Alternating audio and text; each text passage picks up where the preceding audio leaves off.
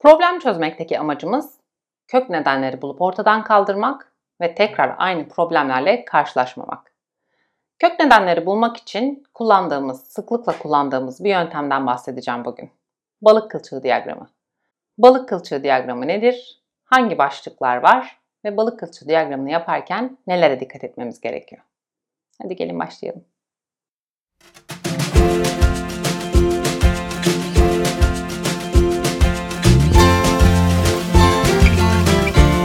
Balık kılçığı diyagramı şekli itibariyle balığa benzediği için balık kılçığı diyagramı olarak adlandırılıyor. Yöntemi bulan kişi Ishikawa olduğu için Ishikawa diyagramı olarak da biliniyor. Öncelikle ilk çıkış noktası 4M'den ortaya çıkmış. Makina, malzeme, insan ve metot başlıklarıyla problemimizi değerlendiriyoruz. Yani problemin alt nedenlerini bulabilmek için bu dört başlıkta nelerin ters gidebileceğini düşünüyoruz. Daha sonra iki başlık daha eklendi. Ölçüm ve çevre kısımları ile ilgili değerlendirmeler de dahil oldu. Hatta son zamanlarda 8 tane başlıktan bahsediliyor. Yeni gelen 2 tane başlıkta bakım ve yönetim. Bakım ve yönetim aynı zamanda ölçüm kısımlarını metot kısmında değerlendirebiliriz ya da insan başlığı altında değerlendirebiliriz. Dolayısıyla biz 5 başlıkla ilerleyeceğiz. 5 başlıkta neler ters gidebilir bunlara bakacağız. Bir örnek üzerinden ilerlersek çok daha anlaşılır ve net olacaktır. Süper Lig'de zeminler neden kötü? Balık kılçığı diyagramı ile bu konuyu değerlendirelim. Gelin birlikte buna bakalım. Öncelikle 5 tane başlığımız çevre, insan, malzeme, makine ve metot. İnsan kısmına geldiğimizde zeminlerin kötülüğüyle ilgili olarak insanla ilgili ne ters gidebilir? Nasıl bir problem olabilir? Ekranda göreceğiniz balık kılçığı diyagramıyla bu konuyu irdelemeye çalışalım. Öncelikle insan kısmında çim bakımcısını inceleyelim.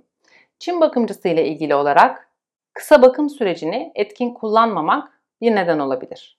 Bunun alt nedeni ne olabilir? Kısa bakım sürecini neden etkin kullanamıyoruz? Bakım sürecinin tanımlı olmaması. Aslında buradan çıkan sonuç bakım sürecinin tanımlı olmaması bizi biraz daha metotsal işlere yönlendiriyor.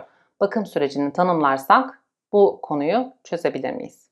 Makine kısmında bakımda kullanılan makinelere bakalım. Bakımda kullanılan makinelerle ilgili olarak zeminin kötü olmasını ne etkiler?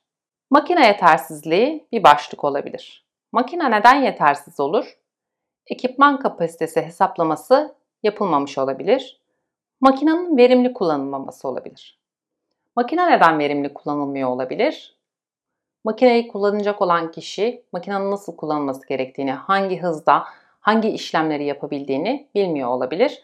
Bu da o zaman o operasyon talimatlarının tanımlanması, görsel hale getirilmesi ve anlatılması şeklinde bir aksiyonla kapatılabilir. Bir diğer başlık zeminin kötü olmasını etkileyecek kısım stadyumun yapısı olabilir. Stadyumla ilgili olarak hava akımının yetersizliği bir alt neden olabilir. Hava akımının neden yetersiz olduğunu sorgularsak, arena tipi üstü kapalı stadyum olması, bunun da alt nedeni fanlar ile uygun havalandırma yapılmaması. Fanlarla uygun havalandırma yapılabilmesi için fanların performansını, nasıl çalıştığını ve stadyumu yeterli olacak fan sayısını, fan gücünü hesaplamak ve bununla ilgili olarak gereklilikleri belirlemek gerekiyor. O zaman buradan çıkacak aksiyonumuzda eğer stadyum arena tipi kapalı bir stadyumsa o zaman uygun havalandırmayı yapabilmek için ne tür fanlara ihtiyacımız var? Bunların tanımlanması ve sürecin ilerletilmesi gerekiyor. Bir diğer başlık metotsal iyileştirmeler. Metot kısmında ne eksik ona bakarsak çim dokusunun güçlendirilmesi için ne yapılabiliyor? Çim dokusu güçlendirme ile ilgili problemlerimiz neler olabilir? Çim dokusu neden güçsüz olur? Kalite kaybı yaşıyordur. Kalite kaybı yaşamasının nedeni nedir? İz element takviye eksikliği yaşıyordur. O zaman buradan çıkacak aksiyonumuzda iz element takviye eksikliğini nasıl giderebiliriz? Ne tür ihtiyaçlarımız var? Bunları belirlemek. Çim kökü ısıtma, soğutma ve havalandırma yanlış yapılıyor olabilir. Bu neden ya- yanlış yapılıyordur? Bilimsel metotlar kullanılmıyordur. Bu havalandırma, ısıtma, soğutma konuları ile ilgili olarak bilimsel gerçekler ne diyor? Biz bunların ne kadarını uyguluyoruz? Uygulamadıklarımızı uygulamak için hangi aksiyonları almamız gerekiyor? Bunları belirleyip eğer bir aksiyon planı oluşturursak balık kılçığı diyagramındaki bu başlığı da gidermiş oluyoruz. Çevre başlığında hava koşulları ile ilgili olarak nem ya da hava sıcaklığı bizim için zeminin kalitesini kötü etkileyen girdiler olabilir. Nem ya da sıcaklıkla ilgili olarak stadyumun nemini ve sıcaklığını ayarlayacak yöntemler var mı? Bu yöntemlerle ilgili olarak neler yapılabilir? Standart nem ve sıcaklığı sağlamak için hangi araçlardan yararlanabiliriz? Bunları konuşup bu başlıkla ilgili olarak, çevreyle ilgili olarak zeminin kötü olmasını etkileyen koşulları standart hale getirebiliriz. Balık kılçığı diyagramını yaparken neye dikkat etmemiz gerekiyor? Öncelikle sorularımızı, kök nedenleri bulurken tam cümle kurarak sorularımızı sorarsak çok daha doğru e, cevaplar alabiliriz. Örneğin çim bakımcısı neden zeminin kötü olmasını etkiler? Cevabımız çim bakımcısı bakım süresini etkin kullanamıyor olabilir. Çim bakımcısının kısa bakım süresini etkin kullanamaması. Çim bakımcısı e, kısa olan süreyi neden etkin kullanamaz?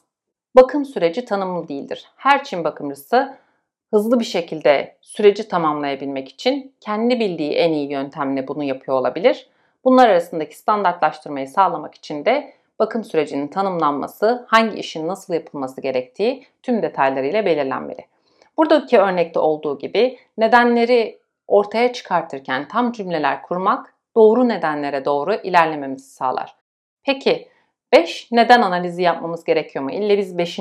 adımda mı buluyoruz doğru nedenleri? Nerede durmamız gerektiğini nereden bileceğiz? Bir yerden sonra iş çıkmaza giriyorsa, örneğin bakım sürecinin tanımlı olmaması. Buradan şöyle de devam edebiliriz. Bakım süreci neden tanımlı değil? Buradan sonra bunun düşünülmemiş olması, süreçlerin hiçbirinin tanımlı olmaması gibi alt nedenler çıkabilir. Ama burada bütün süreçleri incelemek ve bunlarla ilgili olarak çalışmaları yapmak gerekir. Biz şu anda bulduğumuz şey bakım sürecinin tanımlı olmamasıysa bunu bulduk. Bu bizim alt nedenimizdir ve bu kök neden zeminlerin kötü olmasını etkiler diyorsak durmamız gereken yer bu. Her işte olduğu gibi balık kılçığı diyagramında da pratik önemli. Ne kadar çok pratik yaparsak yani uygulamasını yaparsak o kadar bu konuyu yapmakta iyi hale geliyoruz. Birinci balık kılçığı diyagramında doğru nedenleri bulamayabiliriz ama daha sonra yaptığımız 5. 10. 100. balık kılçığı diyagramlarında çok daha doğru nedenleri bulup süreci ilerletebiliriz.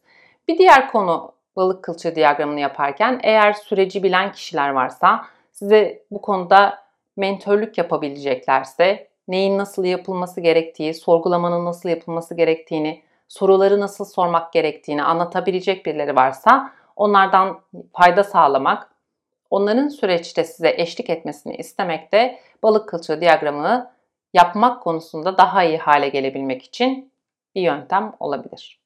İzlediğiniz için teşekkür ederim. Gelecek videolardan haberdar olmak isterseniz zil tuşuna basabilir ve kanala abone olabilirsiniz. Şimdilik hoşçakalın.